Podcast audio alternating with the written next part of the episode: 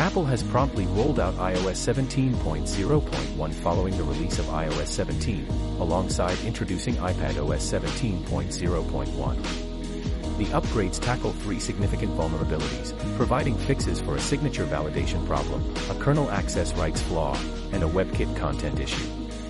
Users can easily update their devices by heading to Settings, selecting General, and then tapping on Software Update. Following the release of iOS 17, the 17.0.1 version follows a similar update process. To ensure maximum security and optimal performance, Apple strongly advises all users to upgrade to the latest versions.